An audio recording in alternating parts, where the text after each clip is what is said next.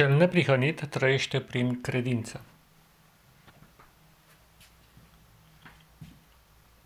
Apostolul Pavel spunea în epistola către romani, capitolul 1, versetul 17, Dumnezeu ne-a acordat neprihănirea prin credința în Hristos, care la rândul ei generează credință. După cum a fost scris, cel neprihănit va trăi prin credința în Dumnezeu.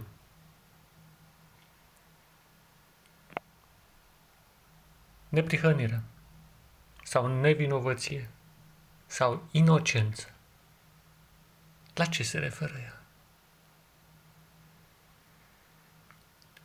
Și astfel privești către un termen care are atât de multe semnificații încât nici nu știi pe care să-l alegi.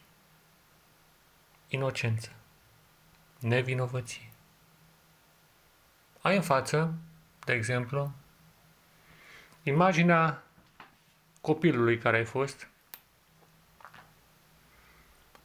la început de drum pe această lume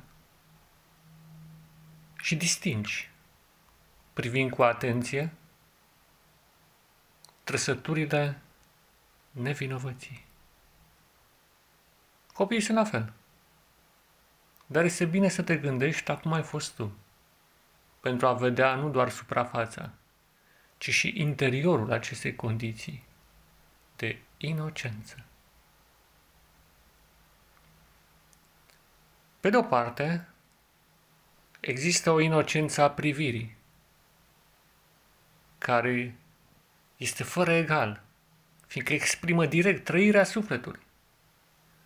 Pe de altă parte, există zâmbetul, trăsăturile feței, care radiază ceea ce se află în interiorul minții tale.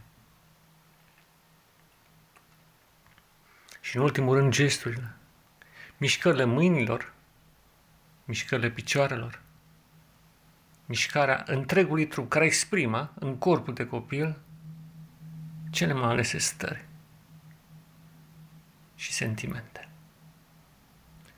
Și rămâi pentru o clipă în atmosfera acelor timpuri în care ai fost și tu copil. Și experimentai astfel de sentimente pure, neîntinate de vreun interes sau nefiind marcate de educația în mare măsură deficitară a adulților. Inocență. Nu trebuie să gândești la Adam și Eva, ci, în primul rând, la tine. Fiindcă dacă este vorba despre o neprihănire la care trebuie să ajungi sau să revii, aceasta este. Nu altuia ci a ta. Și privești mai departe peste timp și observi cum această nevinovăție s-a murdărit de-a lungul vieții. Ai fost învățat lucruri urâte de adulți sau le-ai învățat singur, te-ai luat după ei sau ți-au venit în minte. Fiindcă și mintea aceasta are un zgândăr interior care te îndeamnă la rău și copiii știu acest lucru. E un zgâner care ulterior, în forma de adult, generează toate problemele pământului. Imaginația continuă către rău, cum spunea Domnul în Cartea Genezei, este cea care ne strică alături de o societate marcată de această imaginație continuă către rău. Rău înseamnă orice altceva decât inocență. Orice altceva decât puritate în gândire, în vorbire, în atitudine, în fapte, în comportament. Dar, cuvântul ne spune, prin Apostolul Pavel, în această nemuritoare epistolă, că Dumnezeu ne-a acordat nevinovăția prin dar într-un dar, prin credința în Hristos. Hristos. Cine e El? Fiul lui Dumnezeu, da. Dar mai există un titlu pe care îl poartă. Fiul omului. Adică omul, omul primordial. Omul din veșnicii, omul după al cărui tipar a fost creat și Adam, omul din pământ. El e omul din cer. Hristos dintotdeauna a fost omul din cer. Adam e omul din pământ, dar prin întrupare, Hristos a luat asupra sa și modelul omului din pământ. Pentru că astfel, transpunerea neprihănirii sale, inocenței sale, purității sale, să se poată realiza până la capăt și în forma aceasta pământească, materială, cum îi spunem noi. Dumnezeu ne acordă nevinovăția prin credința în Hristos și este mai mult decât chipul pe care l-ai avut la naștere. Este imagine copilului etern, copilul divin, copilul care nu moare, copilul din veșnicii. Fiindcă în inima lui Dumnezeu se află un astfel de copil. Cât de puțin îl înțelegem.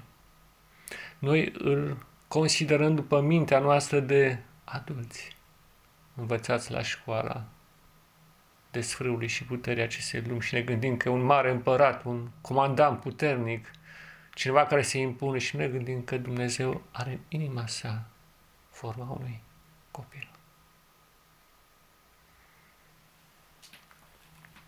Ne gândim poate că ne-a creat pentru o anumită utilitate sau pentru a se distra, că se plictisea într-o veșnicie eternă.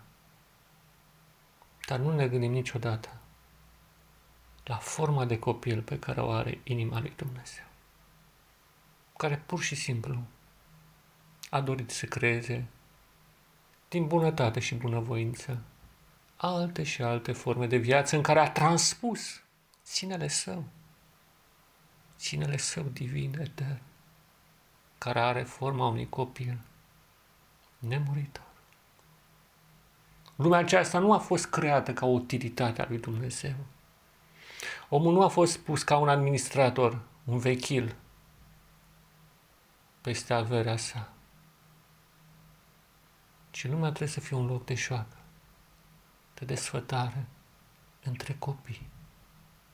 Copii ai oamenilor, copii ai animalelor și a tuturor formelor de viață.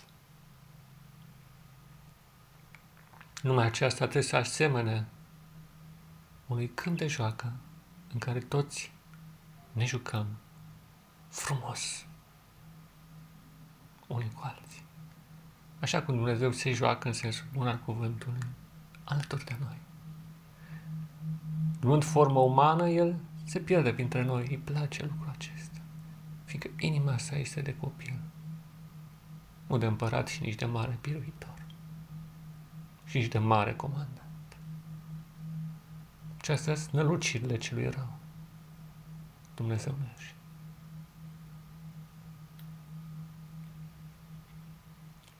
Și El, prin credința în Hristos, omul primordial, omul din veșnici, omul necreat.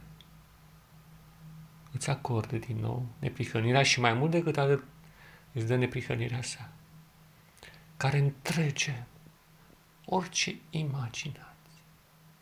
Tot ce ți-ai putea imagina este mai puțin decât darul pe care El ți-l dă.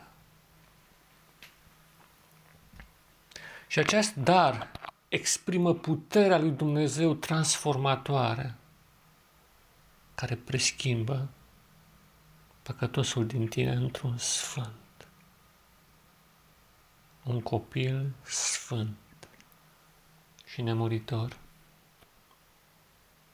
și simți cum vindecarea sa divină vine în sufletul tău și te preschimbă după noi reguli, după noi sentimente.